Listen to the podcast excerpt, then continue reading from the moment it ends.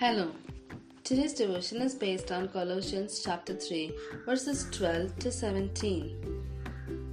Therefore, as God's chosen people, holy and dearly loved, clothe yourselves with compassion, kindness, humility, gentleness, and patience.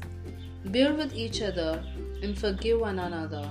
If any of you has a grievance against someone, forgive as the Lord forgave you.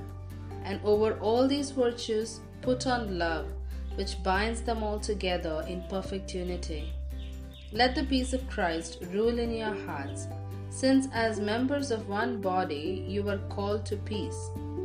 And be thankful, let the message of Christ dwell among you richly as you teach and admonish one another with all wisdom through psalms, hymns, and songs from the Spirit, singing to God with gratitude in your hearts. And whatever you do, whether in word or deed, do it all in the name of the Lord Jesus. Give thanks to God the Father through him. Amen. Here ends the Bible reading.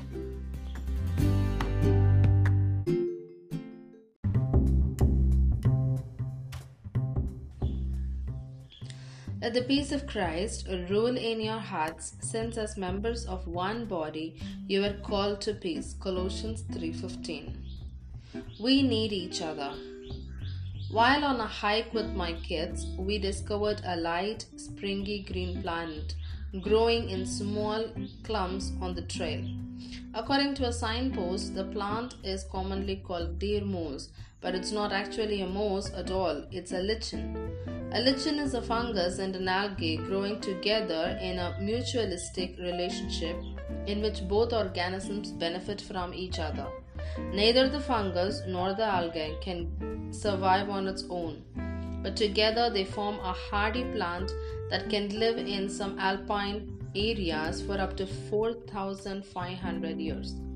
Because the plant can withstand drought and low temperatures, it's one of the only food sources for reindeer in deep winter. The relationship between the fungus and the algae reminds me of our human relationships. We rely on each other to grow and flourish. We need to be in relationship with each other. Paul, writing to believers in Colossae, describes how our relationships should look. We are to clothe ourselves with compassion, kindness, humility, gentleness, and patience. We ought to forgive each other and live in peace as members of one body. It's not always easy to live in peace with our families or friends, but when the Spirit empowers us to exhibit humility and forgiveness in our relationships, our love for each other points to Christ and brings glory to God. In what ways do your relationship point to Jesus? How can you pursue peace? Let's think about it. Holy Spirit, fill us with compassion, kindness, humility, gentleness, and patience toward each other so the world may see your love in us. Amen.